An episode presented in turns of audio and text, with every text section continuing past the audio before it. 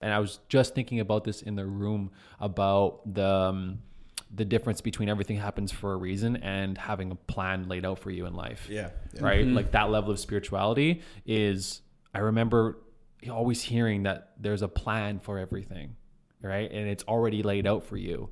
That's a line my mom and my dad said so often, and it rubbed me the wrong way Oh yeah, so we were just having much. that conversation. That's right. It's almost a trigger. Like you can't Yeah. say that It- to me. like, I- Yeah. It rubs me the wrong way. yeah.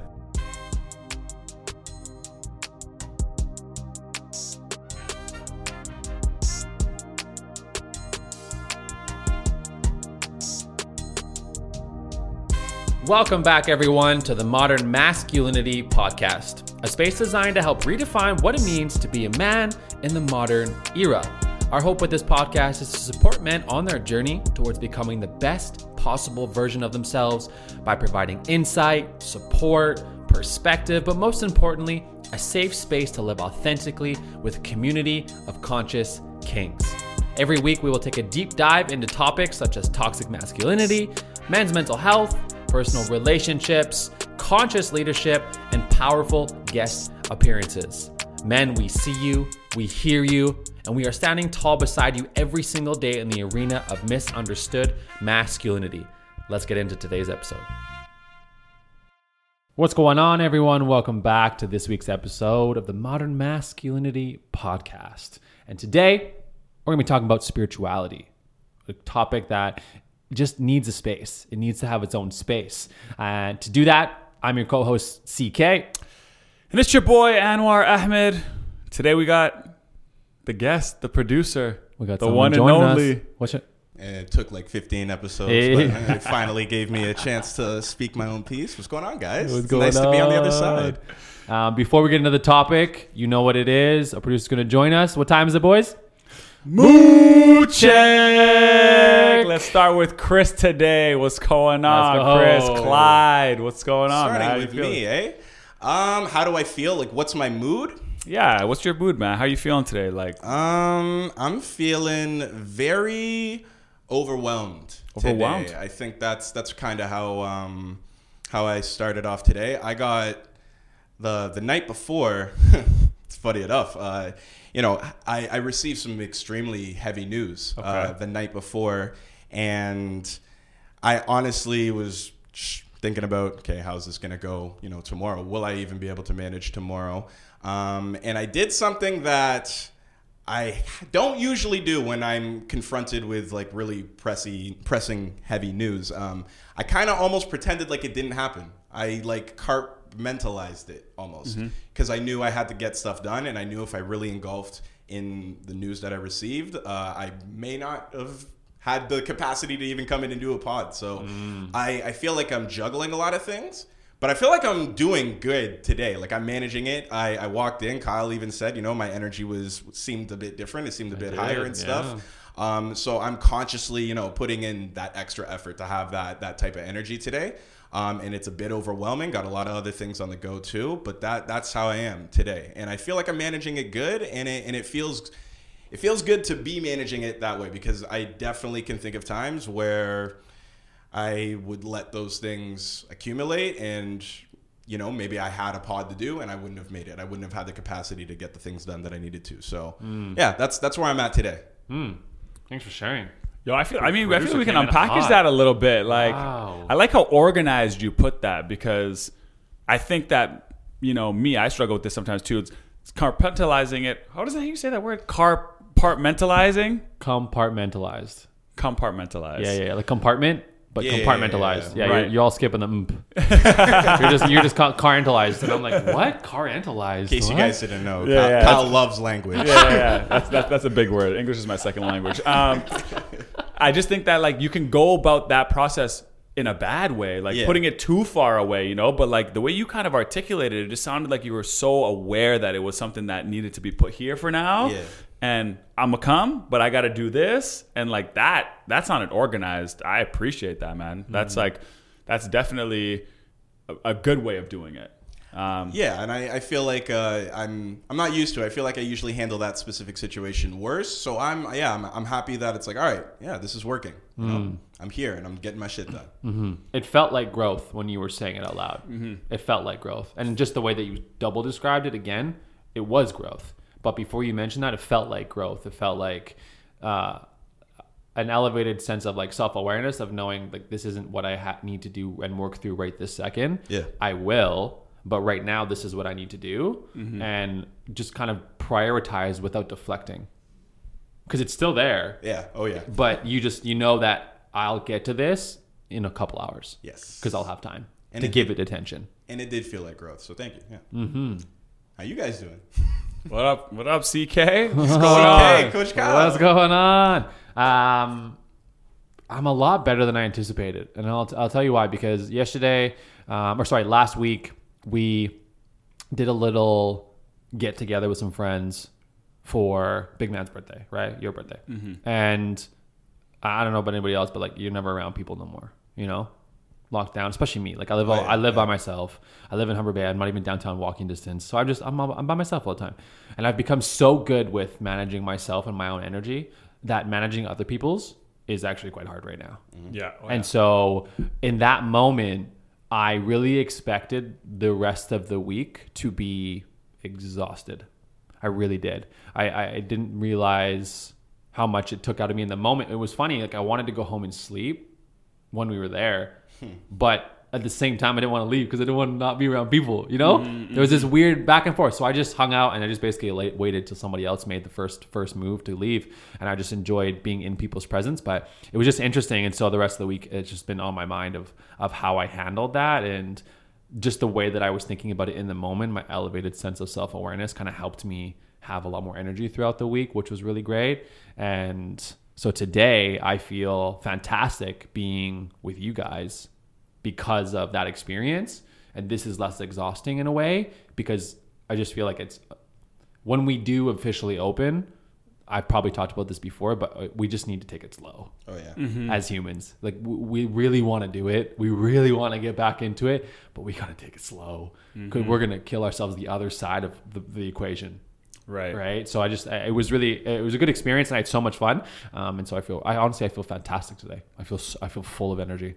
That's like good to know because I feel like I had the same. I was anticipating the same feeling after you know whenever my first get together will be, and it's nice to know that that's what you came away, how you came away mm-hmm. feeling. That's I was exhausted. I was about to go to sleep on the couch. Yeah. I was ready to pass out. But I'm like, no, stay awake, try to engage, have conversation because you don't know when you'll get this again. Mm-hmm. Right. So try this time, but it, once it's open, you can get it tomorrow if you want to. Right. Right. Yeah. So then it's kind of a pick and choose moment. So it's an, it was an interesting little little opportunity for growth.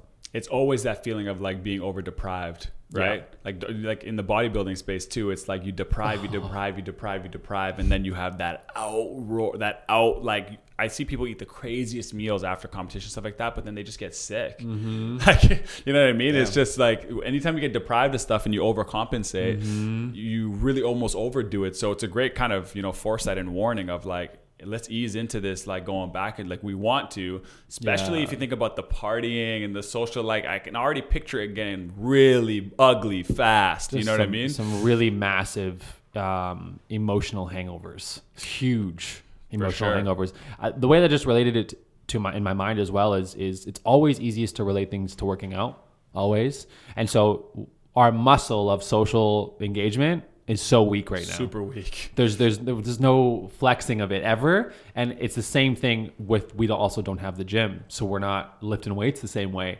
But we're gonna want to go in and lift the same way we used to. Well, we mm-hmm. can't do that because we're not that strong anymore. We're not that capable. We got to build back up, and it was just cool to relate that to this now um, social experience. It's the same thing. It's just, it's a muscle that you got to slowly integrate with five pounds, then ten pounds, and then get back to the caliber of where life used to be. And it's takes time, patience. Anyways, how are you? i'm doing good A squared. Hey, Squared is doing good, man. Uh, it's you know Ramadan, um, and we're gonna get into a you know spiritual conversation here today. So it's only fitting that you know I speak about you know Ramadan is really kind of the thing that I'm focusing on mentally right now, and it's really the purpose of Ramadan is to to be connected to that practice and the activity of you know committing to prayer, committing to being connected committing to you know resisting temptation from certain things um, putting your mind in areas of, of bliss and, and consciousness and thoughtfulness and mindfulness um, i had a you know a, this is a ramadan you know i guess hiccup but sometimes you you fast all day and then you eat and you have to eat you kind of have to structure your meal. So you have to like eat your first meal and then go hang out for a little bit get water and then eat your second meal. And in, in me doing my little stages i had a meal i had a little bit of water and i went to my room to kind of watch tv and kind of wind down a little bit and i passed out Damn. and the worst thing you want to happen when you need, have to have a schedule is pass out. and so I passed out. Next thing I knew it was like 4:30 in the morning, and now I have like 40 minutes to make up what I had five hours to do. And I bet you had a massive headache too. oh, dude, it was like it was like my body was fighting sleep because I often try to tell people it's like I don't actually find any kind of conflict with the food and the um, the drinking. It's your sleep gets a little bit affected because you're now on a different cycle. Yeah, I was gonna ask, even just the example you just gave, like the thought process of the fact that you were upset that you passed out in the middle of the night is just so different. because I just had a meal, right? I just had my first meal. So at this point, you're what? You got maybe 100 grams, 100, 100, uh, 1,000 calories, sorry, in you. So you got 1,000 calories on you. You need to get to at least 200, 300 maybe, and then you pass out. Then you wake up because now I got to do another 13 hour fast coming up. So now you do that over and over again. You're running on fumes. So, and then the water is the big thing too, right? I only had like a cup of water. Like I needed at least two liters of water. So now I'm running on like two days worth of dryness. Um, and that gets tough, right? So passing out is just one of those things that just it happens by accident. You get that little itis, you get into the bed. I shouldn't have laid down. That was my problem. I tried to watch TV in my bed. My body thought, we know what time it is when we're here. We're going to sleep. um, but yeah, those are just kind of those little small, those little small hiccups that happen in Ramadan, and you wake up and you go, damn. Um, but other than that, I've been really, really, I've been off social media. Um, for those of you who don't know, I have a very, very um, love hate relationship with social media. I, I love everything that it could be, and I hate everything that it is. Um, so it's like I really actually get the a euphoric feeling when I get to delete it. I knew that when I entered this space that um, I said to someone I was off it for a long time, and then I went off it intentionally for two months before doing the podcast because I thought in my mind I had to commit. Now you can't delete it anymore. You're you know you've got a podcast, people want to reach out and all that kind of stuff. And so in my mind, I kind of was a little bit upset because I love deleting it. I love getting off it. And you know when Ramadan came around, I got over my own stigma of what I thought it was. I was like, no, if I want to get off it, I'm going to get off it. What am I teaching people about mental health and all this stuff if I'm not willing to do what I need for myself, you know? So I got off it um, and I will get back on when Ramadan is over. But it's great to know that now I've associated like getting off of social media with Ramadan. It's, I feel good about that. I feel really happy about that. So that's been really good too. A lot of good effort and energy being put to things that uh, needles I want to move in my life right now. And I love that. Yeah, it's interesting. And just to touch on it briefly, when we were having a conversation about it at dinner, and you and Amir were speaking about it, and just the the reach that we feel all day long, the pulls to other things is is if you take it into context for a second, it's wild. It's absolutely wild, and it really only clicked for me until when you guys said it. I know I eat, I know I drink water, I know I go on my phone, I know I do all these things, but then you brought it into context that you're not reaching for those things, and so now all of a sudden you're like, I think the example was you were doing work, right, and then you were taking a break, and then you're like, water, oh no, food, oh no, social media, oh no, okay, I guess I'll just be right here with myself then, and it was wild to me. I'm like, oh, like how many pulls we have, the things we're focusing on in a day, and how much fasting can support that space, that cleansing. And I've fasted and I'm currently fasting. So for me, I, I totally understand. And that actually sparked one of the reasons why I'm fasting today is because I like the clarity that comes with just being able to focus on where you are and who you are. And that's really it. Um, it's super powerful. So I appreciate you sharing.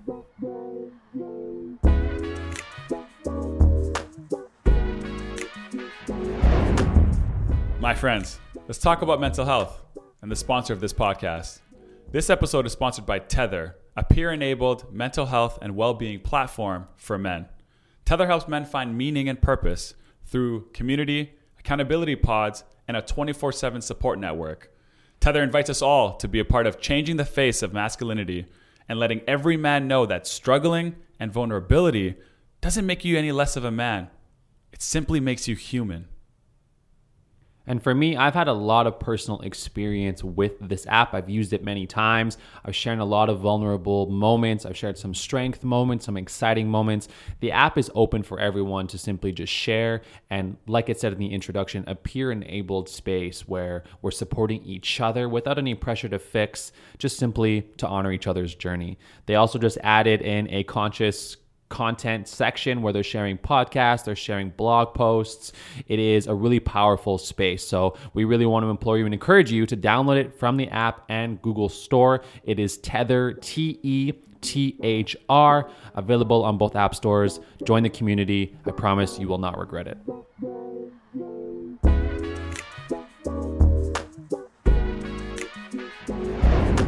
So, to get into today's experience, we just want to preface first and foremost that none of us are coming in this conversation to push you into any specific space, to force you to feel a specific way. This is an incredibly open conversation amongst three men who are deciphering their experiences in their relationship with spirituality or faith or religion, how it's been a challenge, how it's been a support system, the journey of getting in and out of it, maybe and what it means to us and why we why we value it so much. So we'll preface with that and then get get deep into it. And I know for me, lads, we we literally just prefaced with this huge conversation. Oh yeah, it was it was big, and we probably should have saved it for this, mm-hmm. uh, but it's okay. We gave it gave us a lot of ammo and a lot of thoughts to organize.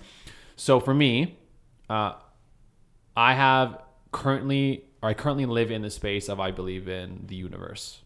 I believe in the universe as that's the higher power. What I've learned though is that the higher power and the deities, gods, are one in the same for me. They're mm-hmm. all the higher power. They all reside in that um, that role in a sense, and that's that's my current experience. Now I obviously go into my previous experience, but what is what is your current experience, just for context for the viewers? A squared. Yep, I believe in Allah, which is uh, in the Islamic religion considered God. Mm. Um, so God, Allah, one and the same. Okay. Um, my relationship with those, I feel like, uh, probably differs from Anwar. Maybe relates more so to Kyle. Um, I I don't currently have um, a solid sense. I feel like of uh, of a higher power or or a connection to religion. Um, I've only sort of maybe in the last few years realized like how important it is to kind of have that relationship, whether it's a religious one or having a concept of spirituality um, I'm really seeing, you know, what the benefits of that and, and like where I'm lacking that in my life. So it's this is this was a big part of the conversation me and Kyle uh, had was figuring out where that lands for me, where that because I don't necessarily subscribe to maybe the ideology and well, that's may, probably not the best way to put it ideology okay. of, yeah, yeah. of religion, mm. yeah, organized religion. Um, I don't want to put it out there and say it because I know. Yeah, you're good. but yeah, uh, and and I also had some family members. I feel like growing up that maybe introduced uh, religion and spirituality to me in a in a more so negative way. Um, I also I th- th- those were family members I feel on my black side, you know, um, my my Trinidadian side, and I just felt um, a lot of the history I read, and I just felt like the the the relationship that black people had with religion, you know, didn't necessarily benefit us. It didn't benefit me. That's the belief I had at the time, you know? Mm. So, and just that, that was kind of how that ugly relationship with me and religion started. And then that developed into me really identifying as an atheist. I would like literally tell people that. And I was mm. confident and proud of it almost, you know? Like, I'm an atheist. I don't believe in God. Let me tell you why God doesn't exist and um, I can relate to that. Yeah. Yeah, and and it, that is not a good space to be in. That's not a healthy space to be in. You know, um, and I still don't necessarily have like a solid, uh, you know, I believe this God, but I'm coming in. I'm, I'm trying to develop that relationship. That's mm. where I am on my journey. I'm I'm trying to land that. Uh, and, and, and trying to trying to navigate some sort of relationship with that because I can see where it's lacking in my life and how it would benefit me if I did have it. So yeah, I'm, mm. I'm very, uh, I guess you could put it in that agnostic space where you're very, you're not sure. You're, yeah, you're yeah. undecided pretty much. Absolutely. And there's a lot of things to unpack. It's one thing that I do want to acknowledge just out of what you were saying there is that when he said it's not an unhealthy place to be in, he just meant an unhealthy place for himself. Um, Yes. Feel free to be whatever you choose to believe in atheism, God, um, Shiva, universe, whatever. Again, this space that we're opening up today is just open and honest. And um, we're doing our best to receive everything because we're just very open people. Right? And And, there's no judgment. When here. I say it was unhealthy, I just I think the notion of like being extremely combative and always wanting to disprove something or Right. say why Right. a religion is wrong, you know, I think that's what was the very Oh, good. I unhealthy, appreciate that. Uh, the, the unhealthy relationship. And had and. I can echo the same thing with people who are religious. The people who are always trying to convert you, to me, they're unhealthy too. Like Yeah. the people who are very religious and they're so in the business of trying to convert you to their religion. Like I also think that that's an unhealthy expression of religion. It's Right. not your it's not your duty or your job to be in a recruitment business. You know, Right. what you believe is what you believe. You're, you're not here, so there's. I think that it goes in both camps. Like Yeah. talking against religion and the people who talk for religion, they can both express it in a very unhealthy way. Mm-hmm. Um, kind of go, you know, piggybacking that. Not saying that my parents expressed it in an unhealthy way, but you know, I was raised Islam. I was raised Muslim in in the religion of Islam, and I strayed away from it because of the way my parents showed it. I was, I was they had no answers for really what they were doing, and that bothered me. You know, I, I grew up in the why generation. I need to know why. Why are we doing this? Why are we doing that? And when their answers were so short, and it's just the way it is, it's just the way it is, it showed that there was almost a little bit of a lack of connection with like why they were even doing what they were doing, like because they grew up in a country where everyone was the same thing. Right. So there was nothing to be questioned. So as a first generation Canadian, like we had to burden the confusion of everything. And so for me, it's I've gotten to this path, but it wasn't pretty, you know, and it's still a growing process. And I've I've learned that like saying like a you know a black and white statement like you know I believe in Allah and I believe in a God, I believe in God, doesn't mean that everything about me after that now fits into that umbrella. Like Right. I just know that that is something that's true. I'm working on making sure the other pieces now align with kind of that, and that's the evolution and the growth. And I feel like too many people judge you in that, like, I thought you believed in God, I thought you're religious, and, and then they like they see two things that are not in coherent with the religion, and then they can't they put you in cancel culture or whatever the case may be. Mm-hmm. And when you like, that's where I was always kind of just like, no, I believe that there's a God. I'm working on the behaviors to make sure that like I start like all the practices start to kind of fall in. Like habits take time, things take time, life takes mm. time. I see what my parents see now. It took me a long time to get there. I had to get there on my own. I, I was praying for my mom and my dad for a long time. Not even I'm standing there saying the prayer and I'm like, there's no reason why I'm even saying this is for for Allah because I'm really praying for my parents' approval at this point. I had to get over that. Now I do it for myself. So mm. that's where for me, like it wasn't unhealthy, but it was just it was very miscommunicated. Um, I would say, and that took me down a completely different path and a completely different journey. you feel like it was almost expected of you, Yeah, I felt like it was almost like because I was born in this family, I have to be this. right? As if we didn't know that there was other options out there. And I feel like that might have worked in Africa if we were all there and every person was in the same belief system, right? It's the same thing with dating. My parents, they don't they don't understand the dating complex because when you leave your house and everybody you come in contact with fits the bill, then you're just picking who you pick the right vibes with. The complex comes to being in Canada where now you're going out and a lot of people fit the bill but they don't or don't fit the bill but the vibe is there. And you're creating a you're like oh how is this going to work Yeah. you know? So we i feel like as a first generation canadian there was a lot of things we had to figure out and religion was one of them. Uh, religion was a big a big thing and we had to figure it out on our own Well, I asked that because it, it just attests to the the conditioning that we experience as children and as you know I, I totally understand why most parents feel that way I, I can empathize with that is that you know you it, it would be hard to be a specific faith or have a faith in something and then have your child not it would be challenging i oh, would yeah. i would understand that for, sure. sure and so where i think the movement's coming in right now at least in our western society is that more children are being given options but i, I think what is a testament what you just kind of described is that the environment plays a big role because if you were back at, back home you wouldn't be you would have to go against a massive tribe the oh, the whole place, right? Everybody around you. That's not something you're probably going to be doing. Mm-hmm. But here, you're not going against a massive tribe. You're going against your family mm-hmm. in a way, right? But you align with a lot of other people. Mm-hmm. So it's almost easier. The challenge, though, and, and relating it back to Chris, is that when we break free of the conditioning and choose to think, okay, well, can I have a choice now? That's a hard place to be in because now you have to really try to develop who you are in a way because you're breaking free of this pressure of stigmatization and conditioning and be a specific way and you're saying no I'll be who I want. And that sounds all great and fancy and I think a lot of people in this world are thinking that way. In general I'll live authentically be true to myself but it's actually a hard road to get down. Super hard. because there's there's an endless amount of choices that you can pick from and you just have to pick and then if you pick the wrong one You disappoint somebody. you disappoint someone or then you start to disappoint yourself because you think oh i was gonna be this person and i just made the wrong decision. Like i probably should have just done what they did. So then you fall back into the conditioning.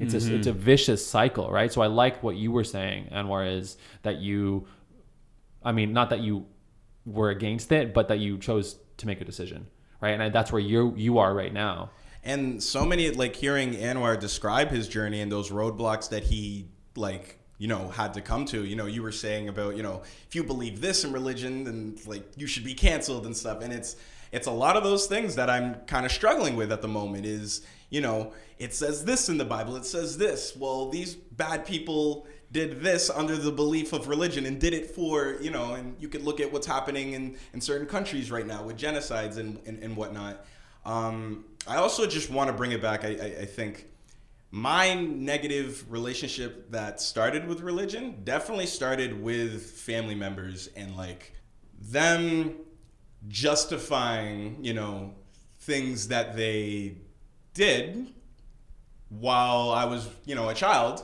uh, under the the the framing of religion, you know?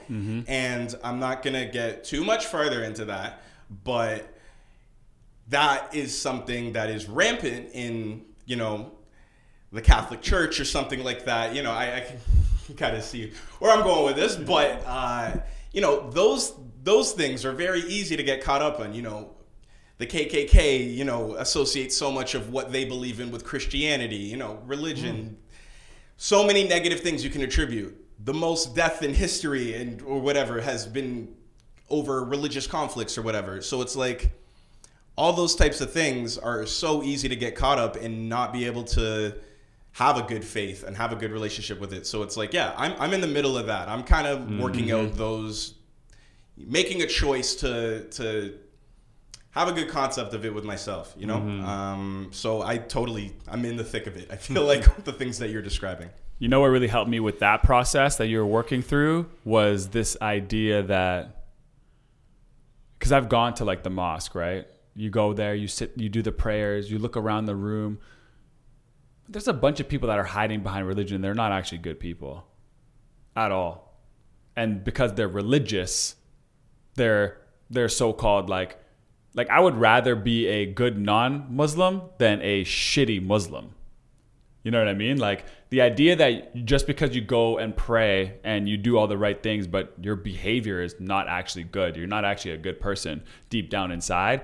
To me, that facade makes me sick. So if I'm mm, like, interesting so if I'm in like the, yeah, I'm committed to my journey and my process and I know who I am as a person and I know where I'm ascending to and I'm not perfect right now, I'm okay with my process because I see this process. I'd rather not be that someone who's faking the whole entire process and deep down inside you're a horrible person and i see it all the time i see it all the time where you know i'm like how can you even say that you are religious and you act that way that's not mm. that's completely against the religion but you put this facade up you put this front up you put this mask up like you're a religious person and everyone gives you all these religious accolades and i almost think that sometimes it's like what would my parents rather me be a good person or tell them that i am religious like what do you want really Yeah, damn.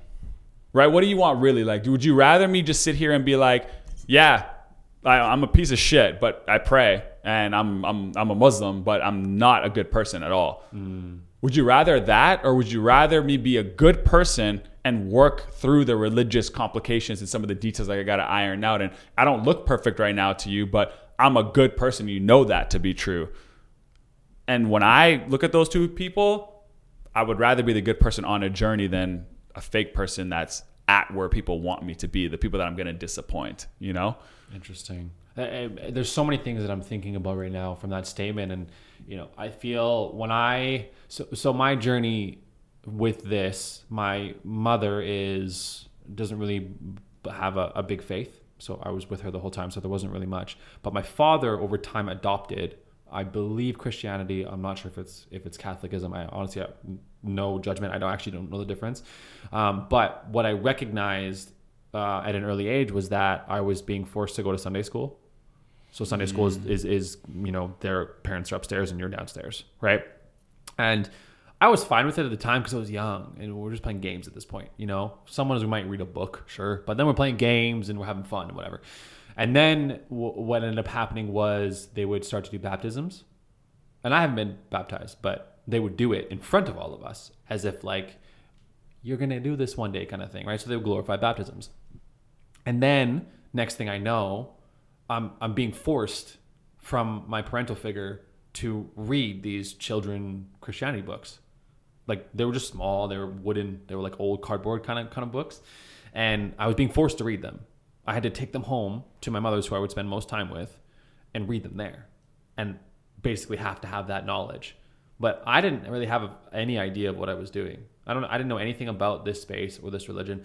And so there's this distinct moment in my life where I remember my mother found out and this is kind of off context, but this is kind of better describes where I was at and what caused me to be where I was for so long is that one side was forcing, one side wasn't forcing at all, and then all of a sudden that came to a butt of heads, and the the books were found by my mother, and I basically, in a way, I was almost using them as ammo not to go see my father, so it was kind of it was a ha ha ha moment, but it exploded to the point where I said no, I'm not going and phone call came through.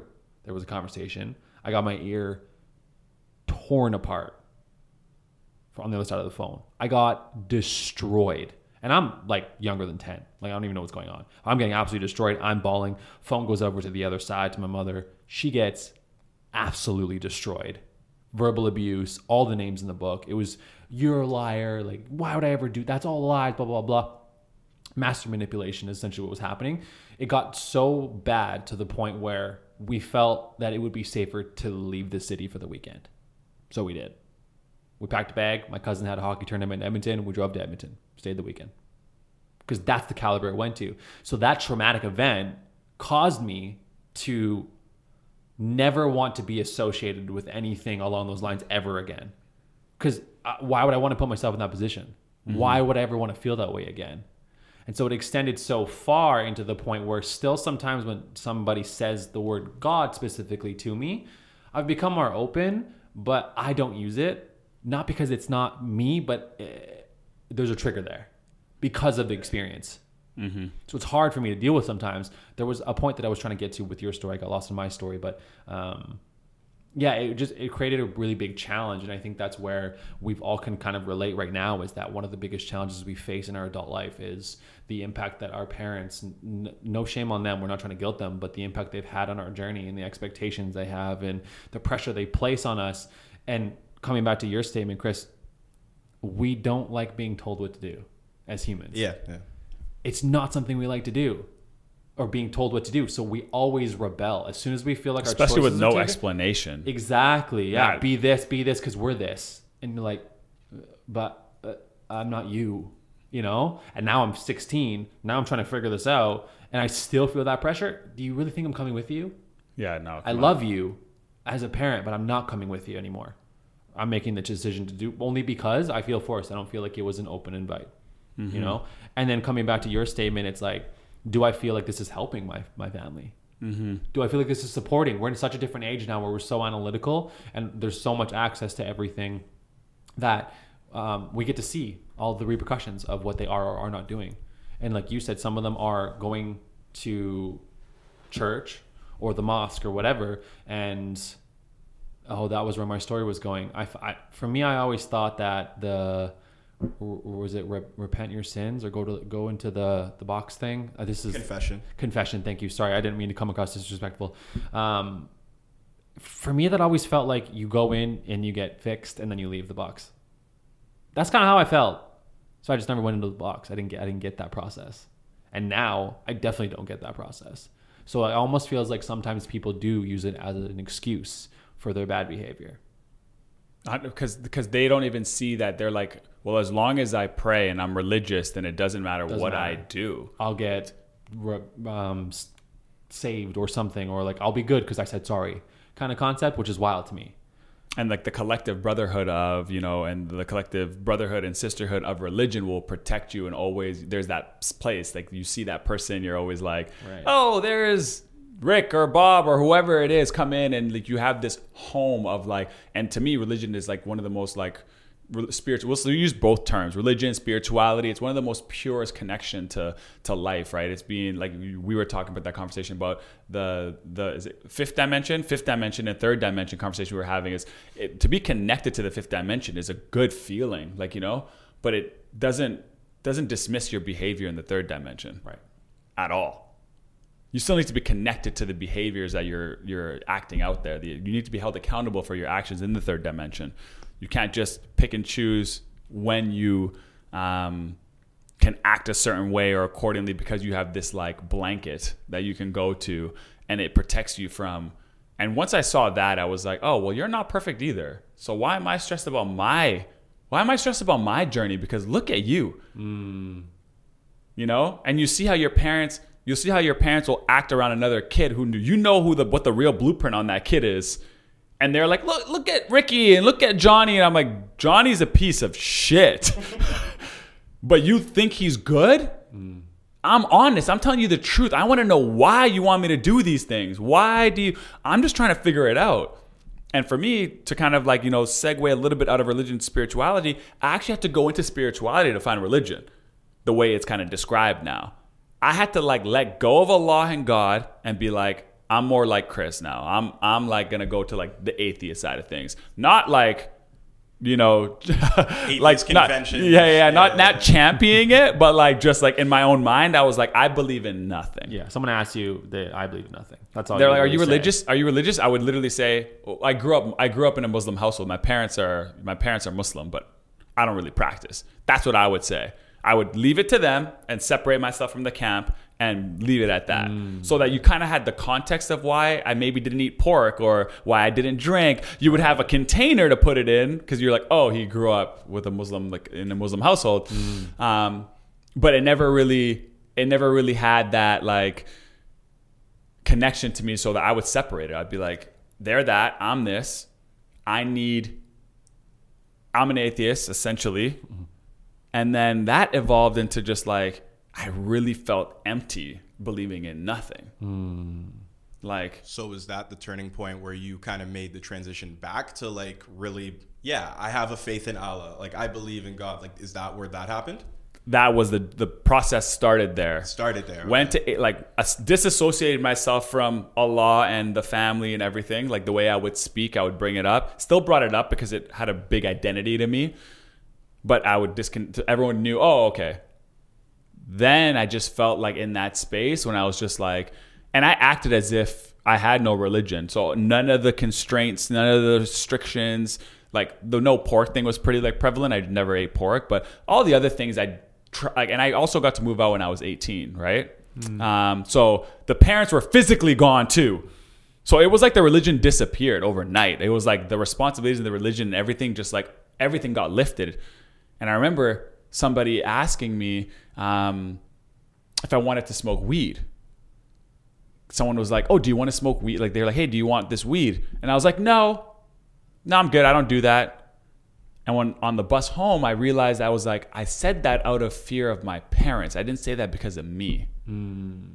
And it was the first time it clicked for me that like I was carrying my parents' behavior, not my own. And I realized on that bus ride home, I said no to the guy who offered me weed, but I didn't say no because of me, but the repercussions don't exist anymore. They're not here. So what am I hiding from? I'm like, if I go home, there's just me. I live on my own. So did I say no because I'm not down, or did I say no because of my parents, or why did I say no? It's such a powerful question. And then in that bus ride home, I realized I don't want to smoke weed because I'm a basketball player and I love basketball. Mm. Yeah, you found you found And I- your integrity in it all. And I found You my answer. You Yeah, developed found your your- own faith. Yeah. Then it turned for me. I went, oh, I'm running this show. Yeah. Mm. This is my journey. And then I kind of got to a place where spirituality spoke to me. I kind of liked the the the like the Eastern philosophy of like Buddhism and like all of that stuff. And I kind of got drawn back into that world through that that lens, which ultimately led me back to my original religion just in a different way. It just took me a way longer process to get there. But there's a lot of like parenting wiring and that story was an example of I had many moments like that. That was just a very pivotal one. You know, I will never. It was like I was the only one on the bus too. It's always one of those. I was just staring, and just and we're not stopping at any bus stops because I'm the only person because I need to click it. So I just remember sitting there and we're just going, and I'm I'm processing all these. I'm like, man, you are your parents. You aren't even you. So that was a crazy moment for me. That Yeah. definitely was one of those moments that allowed me to kind of see, break up with a religion and, and then get a new relationship with it that was my own. That's wild, you know, because when you you mentioned that, and I know we're getting slightly off topic here, but with the conditioning of of our families and the upbringing and stuff, it's wild to hear someone's tangible in like on hand experience of when they realized that the conditioning was so deeply ingrained and they were no longer making decisions for themselves.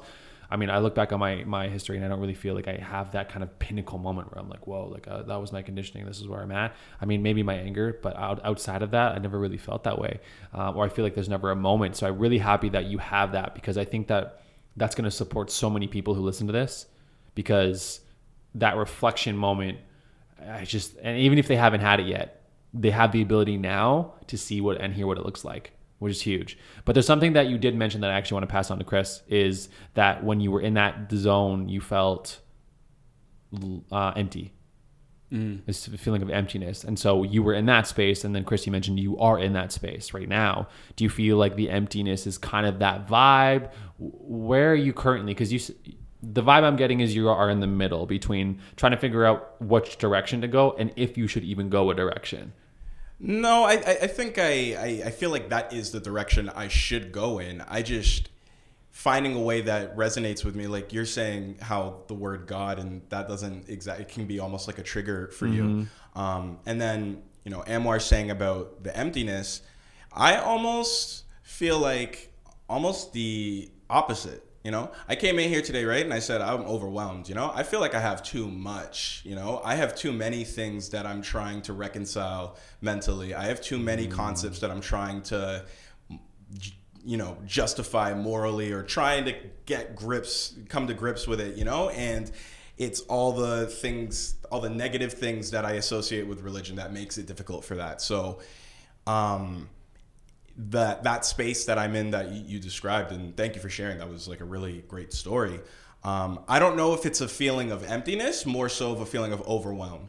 You know, It's it's a, yeah, it's a hard question. It's really, yeah, yeah, yeah, yeah. I said that a long time too. For a long time, I said, you know, I'll deal with religion later. I'm busy right now. Like, mean- literally, I'd be like, I'm overwhelmed. I'm busy.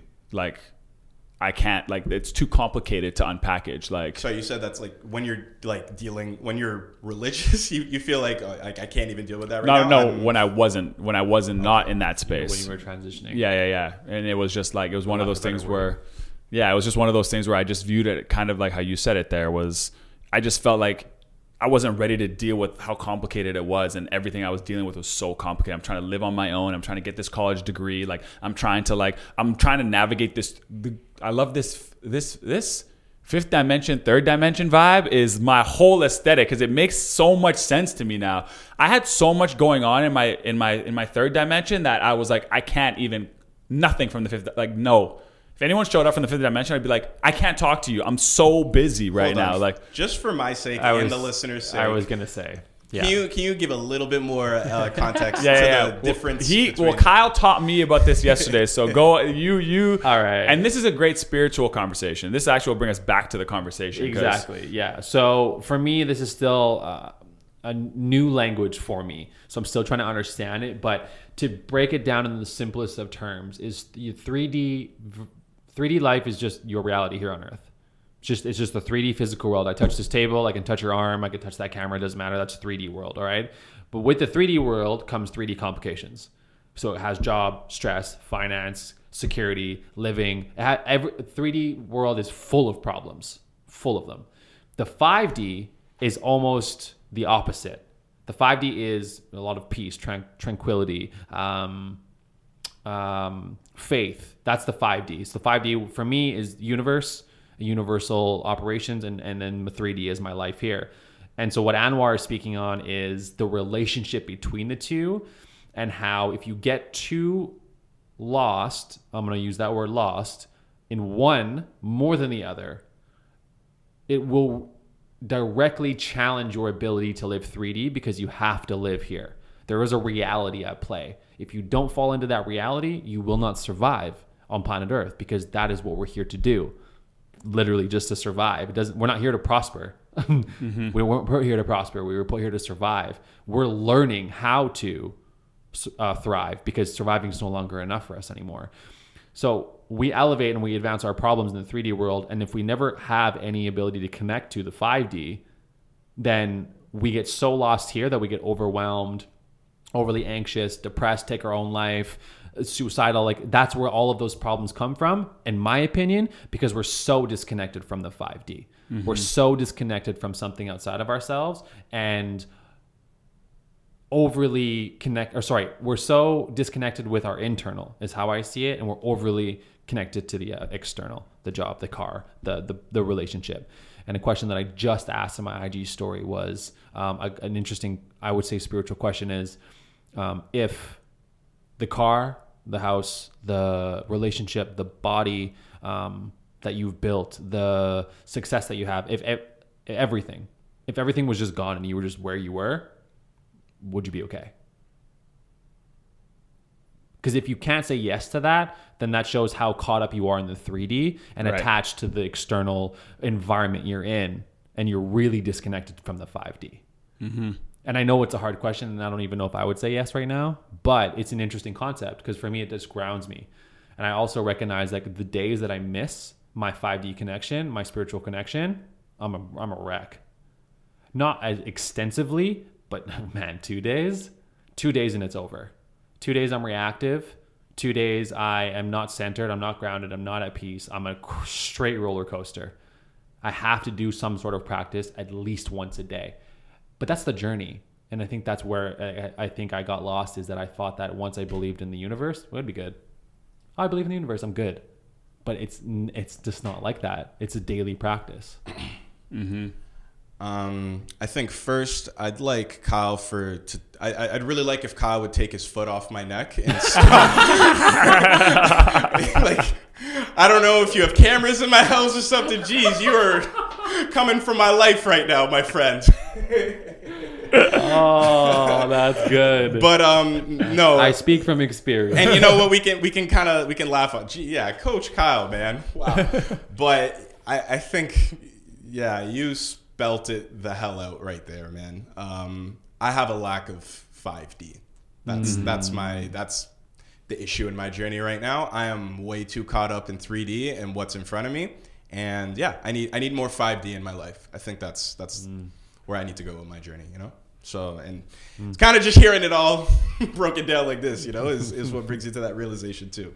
Yeah, like I never had words for it. He gave me words. Like I always kind of knew that there was those two worlds, but I didn't have the right words. I didn't even know those words existed. So when he was explaining it to me yesterday, I was like, "Oh my, I can, this makes life so much easier to explain to people." Like how much more how much easier is it to explain that you're so caught up in your 3D world that it like this does you don't even you're not even interested in this because this is overwhelming. Yeah. Right? So it also kind of begs the question of like if we know that we're trying to find harmony between the two worlds and this world is overwhelming well how much can this world help you the 5d world help you alleviate some of the stress that you're putting on yourself in the 3d world right like mm-hmm. seeking out some of the um, but then it's it's not just go seek out for like taking right that's what you're saying is it's not just go plug in and say i'm here can you alleviate some of my concerns it's uh, then committing that practice to it, right? Uh, for people who maybe are, are, are, are visual people and are trying to picture what this, you know, this 5D world looks like. If you've ever meditated, that quiet place you get to when the world turns off, I feel like that's where the 5D is, where you just like are not connected to this 3D world anymore. And it's just like, it's just you and whatever manifestations you want, whatever, whatever that like zone that you create for yourself. And people who don't have that even space, they've never even created it for the first time, it's gonna be awkward. Some people haven't even felt that silence before because they've never even tried it. You know, they've never even engaged in it. Mm. Silence really makes people uncomfortable. Super uncomfortable. And what what I, th- I I'm so fascinated with silence. I feel silence. Uh, the concept of it is just because there's something to be learned there, you know. And even when it's something uncomfortable, you know, like you should embrace silence. You should go into those moments because you're gonna find something out uh, in in discovering find it at your your silence. Sorry. There's something that I used to do where I can't remember exactly. I think I did it in part of my coaching, but we were just acknowledging the importance of silence. And I'll always refer it back to the symphony example, you know, of how a great symphony can't just be full of notes, has to be full of breaks, breaks of silence. And if those breaks of silence aren't there, it sounds like garbage. It sounds like absolute garbage. Um, a violinist has to lift their bow off eventually to create a different note, right? And so something that I actually I want to do, which is hilarious, and uh, for all the listeners, this might be super awkward, but I just want us to sit in silence for 15 seconds. 15 seconds. 15 seconds, go.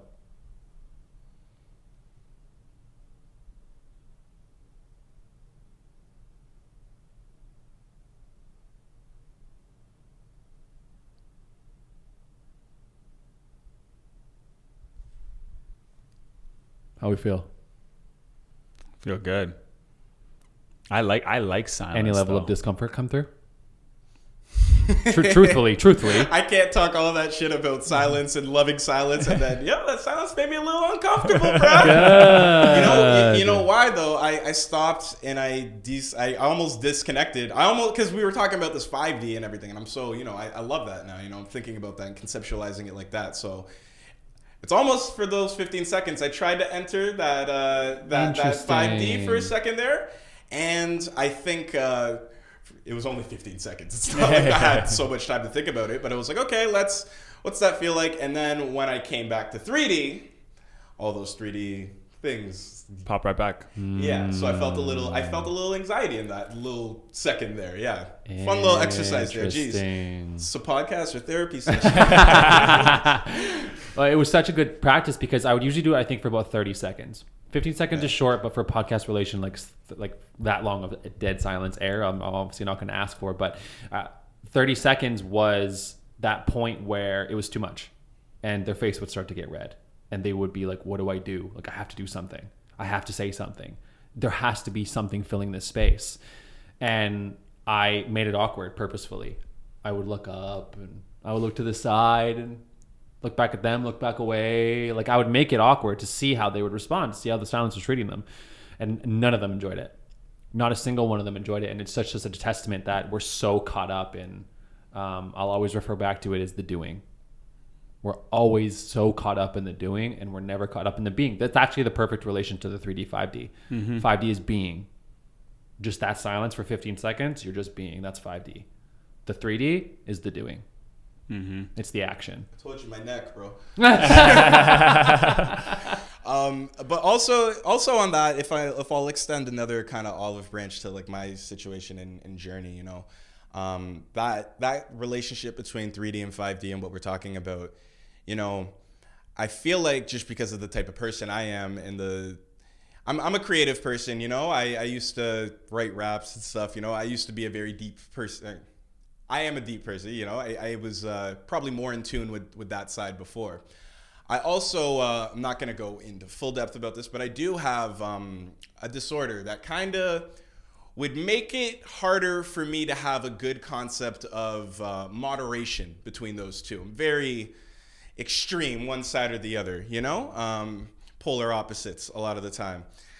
Um, and uh, I think that's what my issue is more than not having a concept of 5D is finding good moderation mm-hmm. between those two things. Because if you're in, because I'm thinking about it now and I'm like, no, I actually I know what 5D looks like. I know what that looks like for me, and I can almost spend entirely my existence like how mm-hmm. I'm thinking in there, you know. And I'm that's what I'm thinking about now. Is like, oh, I've kind of spent days and weeks in 5D before, so maybe it's not the lack of 5D, but it's having a good, you know, little take here and there, grains of salt and stuff like that. That that I should be taking out of that concept. You know, I I mm. think that's more so where I I don't know. I just wanted to add that, but No, I love that. No, that was very well said. Very well said. I think everyone, I know both of us clearly did resonate with that, but I'm sure a lot of people resonate with that as well. And we were just having that conversation, you and I, Yeah. about people getting lost in the 5D because it's it's great. Yeah. the 5D is a beautiful place to live. Yeah, There's yeah. peace. There's tranquil. There's no problems there.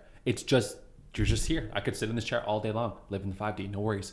But the 3D calls on you, begging you to start putting things into action.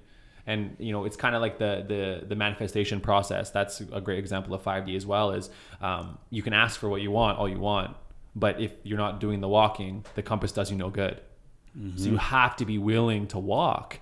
And uh, the challenge is is um, the finding that that harmony. And I like that where you you were talking about that balance. Um, I, I'm for me personally, I'm gonna replace it with harmony because I think there there is it's a good way to put it. a blend of it in Yeah. throughout the day that's going to work best for you and the balance is kind of like i you know the 50-50 and i don't think it's always 50-50 Yeah, um, yeah. Yep. and so with the harmony i think that to work with that process from, personally from experience and uh, you uh, and where you can speak after is that um, i have many things i wish to do in the 5d every single day but i just want to make sure i just do one Yeah. right? And that consistency is where I'm at rather than the plug in when I'm ready and, and then plug out. Don't want to do that. Mm-hmm. And I think some people think that you have to be in all the time to be plugged in. You don't. You just have to make sure that you do your best in the mindset way, I feel, to stay plugged in. Mm-hmm. And what that involves is trying to stay at peace of mind in your mind outside of the practices right so meditation going for walks being in nature on, on the water whatever right wherever your your i guess flow you could say is wherever the flow is um you can be in those spaces um all day long but you want to kind of reconnect as often as possible. I lost my train of thought there. I can't remember exactly where I was going, but I was just saying con- connect at least once a day. Yeah, no, definitely. You need to, like you're saying, to find that harmonization, first of all, it takes work, Yes. right? You got to put in the work, you got to put in the practice, and you got to find which which practice works for you, right? You often people will think that like you know meditation is an obvious one, right? Um, people always talk about meditating and stuff like that, but that's silence, even you know, listening to to what the words are going on in your mind. Like I find that just stopping, like I think there's there's where I'm at now is that like I literally am seeking the silence.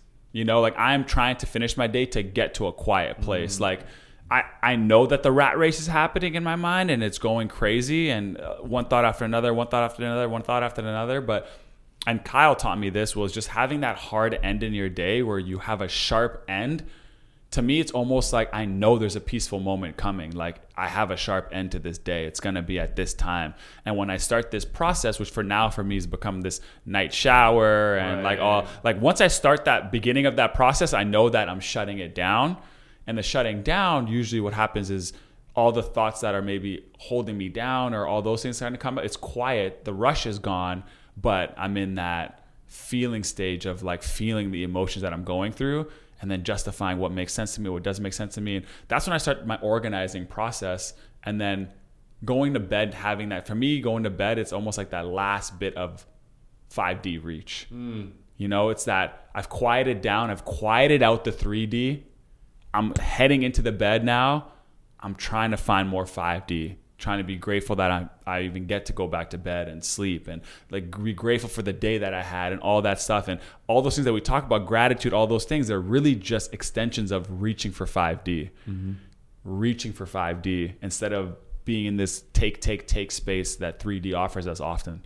Um, and so for me going to bed like that and waking up with that peace as well not looking at your phone not like what we're basically saying in essence since we're on this topic is don't engage with 3D until you've at least touched 5D in some capacity before bed or when you wake up, because it will mm. give you some sort of little bit of a good start, you know? And so for me, I'll wake up and I do yoga in my room and I don't touch my phone. I don't see an email. I don't know what's happened. So I'm going from a peaceful sleep up into some yoga and it's like I'm already in the 5D in my world. It's a very that mm. and what you're saying is you could live in your whole day like that. You can never grab your phone and get into the 3D world or you can leverage that peace and that quiet to be better at the 3D world. And that's what I've chosen to do with it. You know, I've chosen to leverage that connection to Allah and God and um, my faith and spirituality and the universe and all the things above. And um, I use that to I'll f- help me leverage my 3D goals.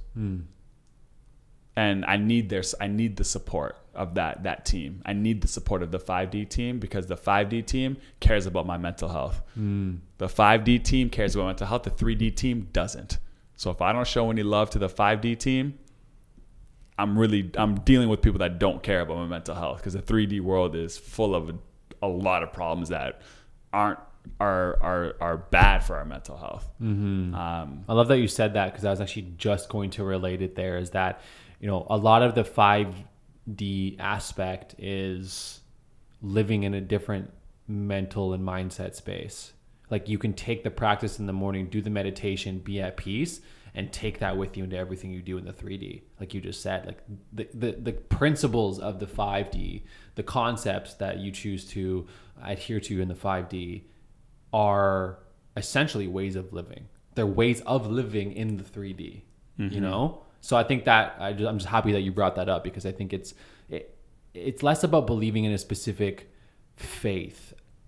For me, it's not a person, uh, or it doesn't have to be a specific person. It doesn't have to be the universe. It doesn't really have to be something like that i think i just i'm just putting language to it that's all i'm trying to do mm-hmm. and that language allows me to at least my mind to comprehend it a little bit more but it's more about what it means than it is who it is for me. It's like what does it mean to me? And what am i choosing to live with? And i i, I relate so wholeheartedly with you chris about the, the decision process. And i don't really think i've put language to it until this conversation but just once you just get into the conscious choices, the conscious creation of your own space, uh, the options are so unlimited. It's hard to find yourself in one, and it's hard to live. And I was just thinking about this in the room about the um, the difference between everything happens for a reason and having a plan laid out for you in life. Yeah, yeah. Right. Mm-hmm. Like that level of spirituality is.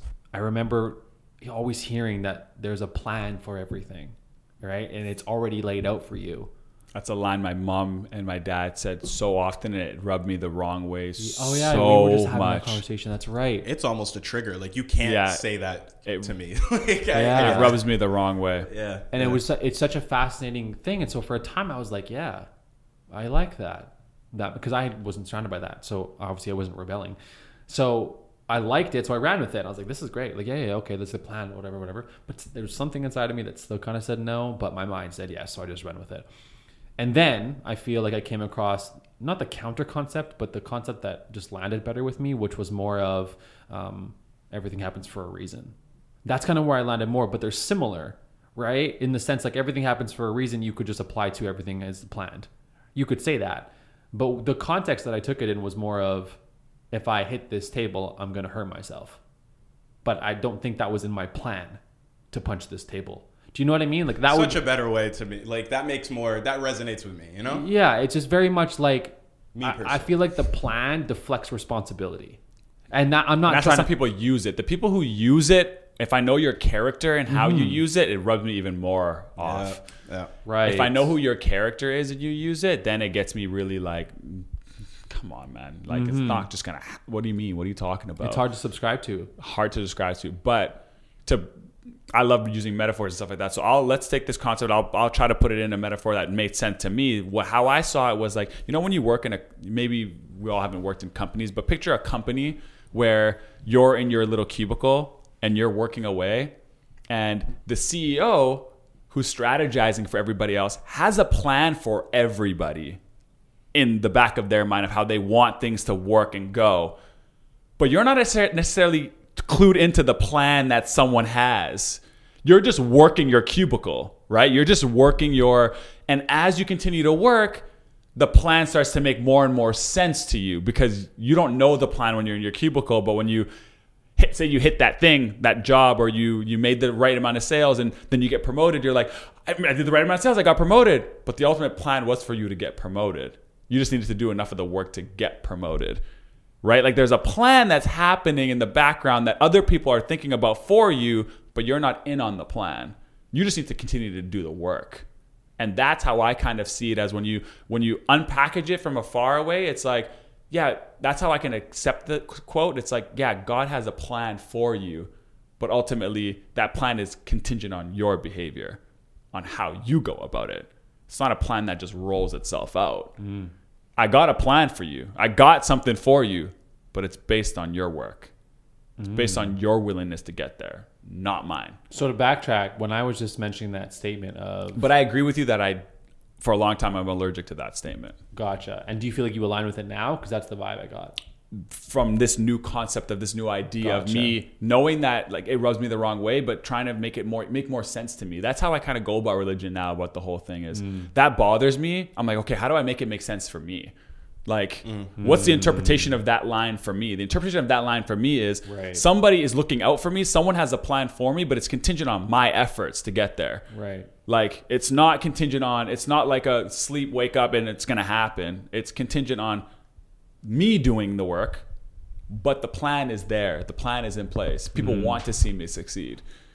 There's nothing that's holding me back but myself. Mm. The plan is there. Mm. You know? And I Interesting. getting I like re- that. if we got sharing. really spiritual it i you know to me it would be almost like the idea is if i passed away and you know i meet my creator and he was to lay it out he's like this is the plan that i had for you Mm-hmm. and then he showed me and he was like this is why you didn't get there and everything that he points at is me behavior Mm.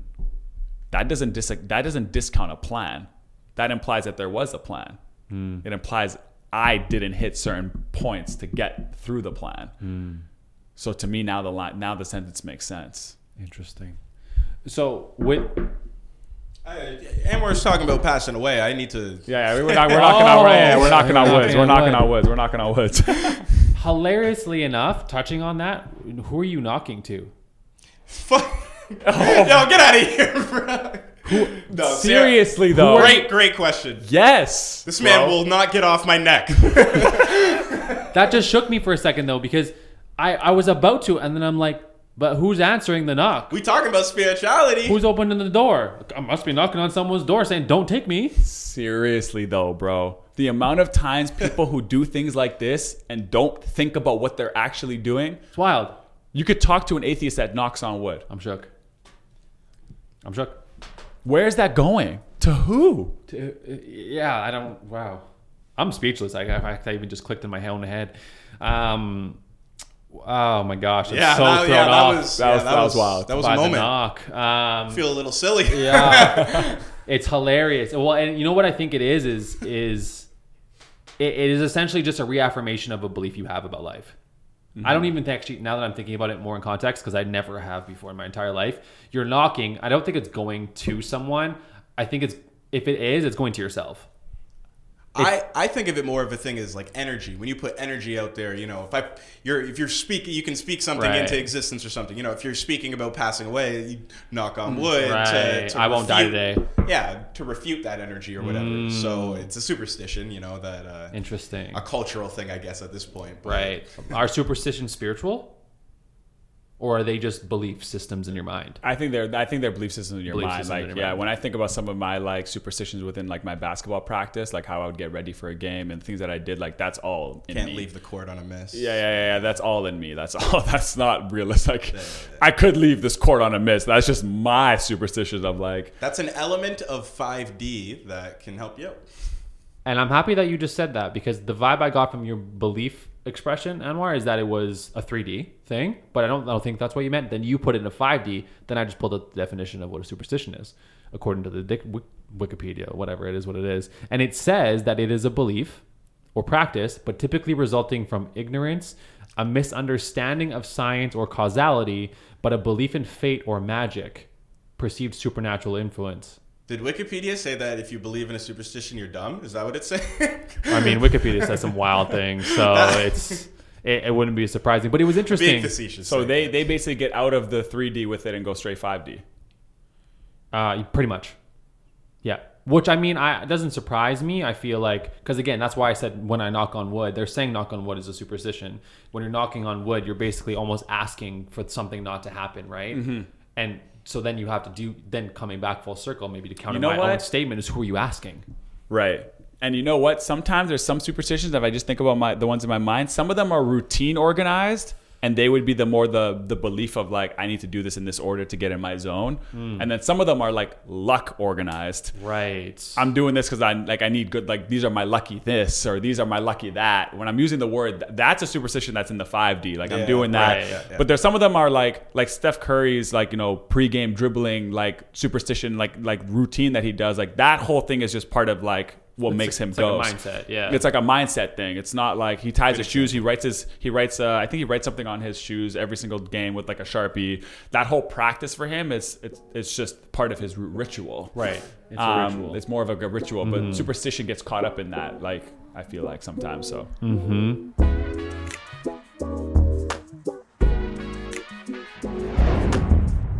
anyway, this has been a very powerful conversation. Yeah, this is this has been fantastic. This has been really, really cool, and I, I love that we just kind of touched a lot of different corners of like Yeah. how it like there were some real religions that were dropped here, there were some spiritual ones, there were some non-existent religions, and um, I just hope one like I'll say my biggest takeaway from this conversation is just like, and then you guys can share yours, but I think my biggest takeaway from this conversation was that it's not linear yeah, like- yeah, yeah.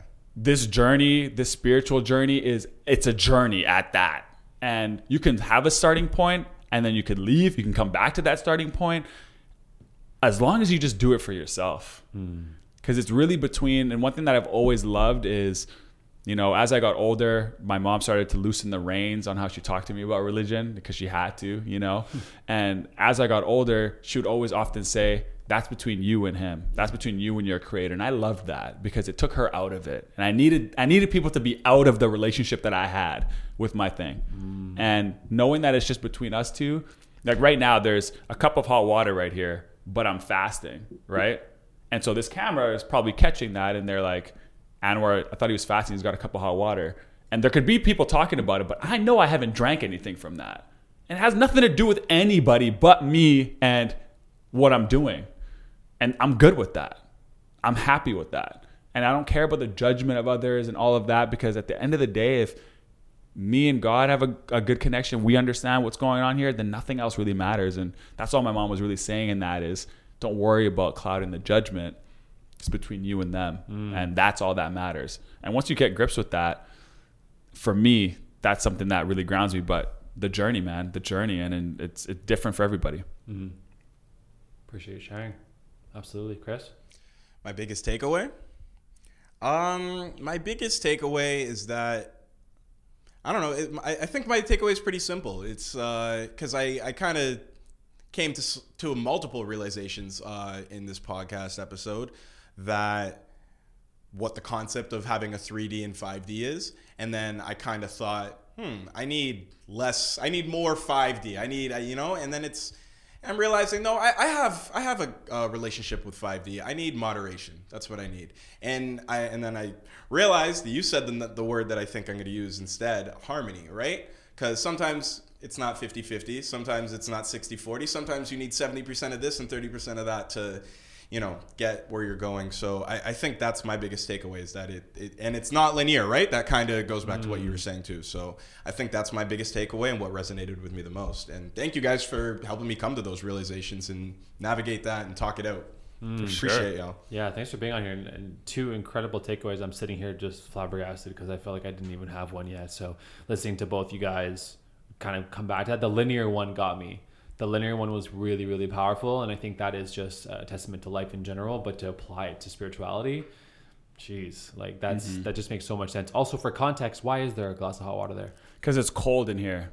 Ah, I'm really cold and it's hot water, so I'm using it as a temperature thing. Gotcha. Because Word. Okay. Because fasting, you when you're You're when yeah cold, when you're right? fasted sometimes and there's like especially me and my body it's if i'm in an air conditioned room and i'm fasting there's nothing going on inside me there's nothing there's no warmth coming from inside me so i get cold really easily so that's why i'm just holding a cup of hot water Gotcha. Right. Okay. Cool. And then I thought it was like a like a mental resistance thing, like don't drink the water. Oh, Like- no. like, like Oh, no, no, elevating no. the process. I was like, oh my god, good for you. no no no no no just the temperature I, I have another takeaway actually. Yeah, Um, okay. I think I need to make a profile on Tethr.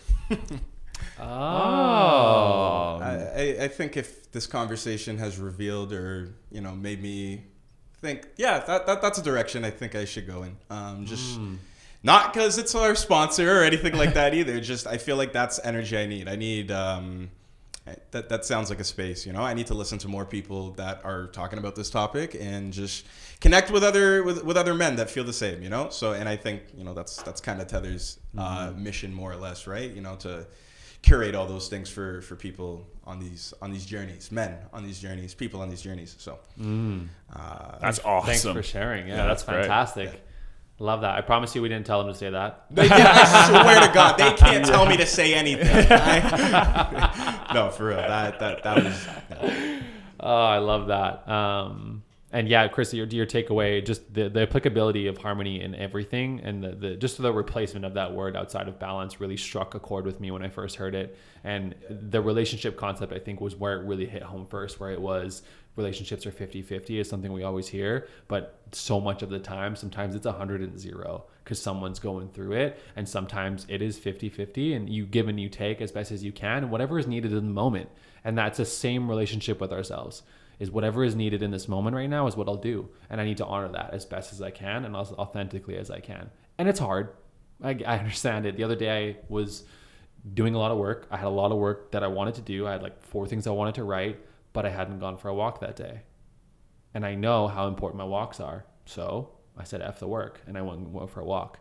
And I did that not to find balance, but because I know that the harmo- the harmony of my life will be highly affected if I don't find that flow every day. And if I forget something, I have to do it.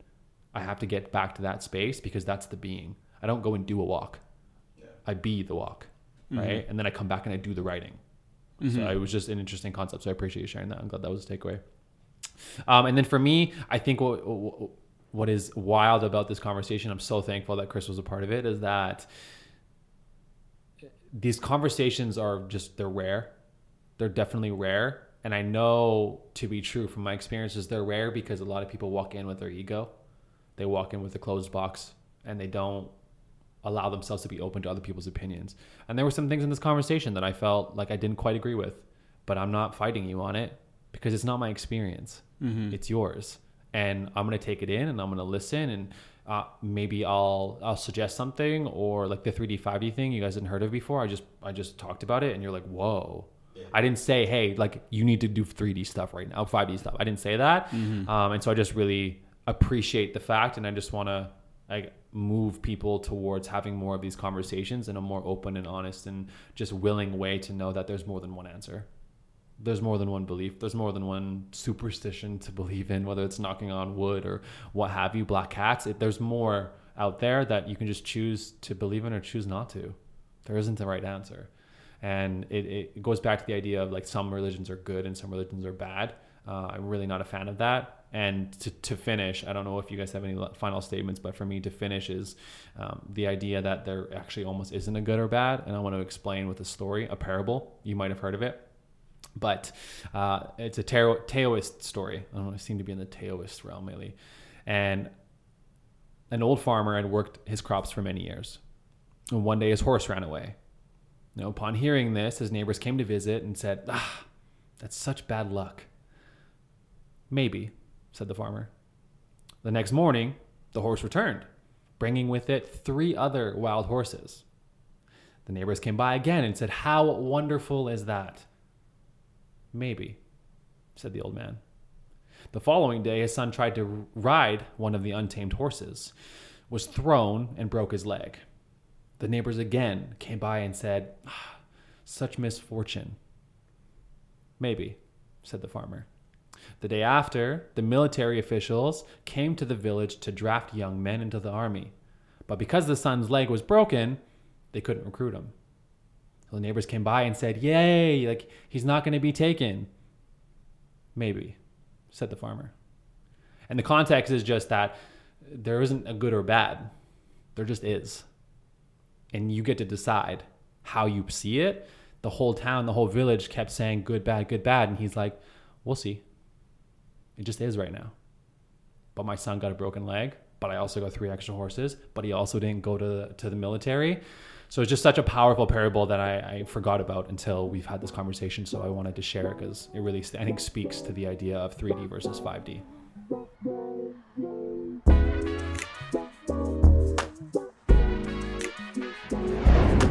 So to finish up this episode, you know what it is. This is CK with the PQ for you, and maybe a little less of a PQ, more of a PS, powerful statement. We've all heard of the interesting concept fake it till you make it.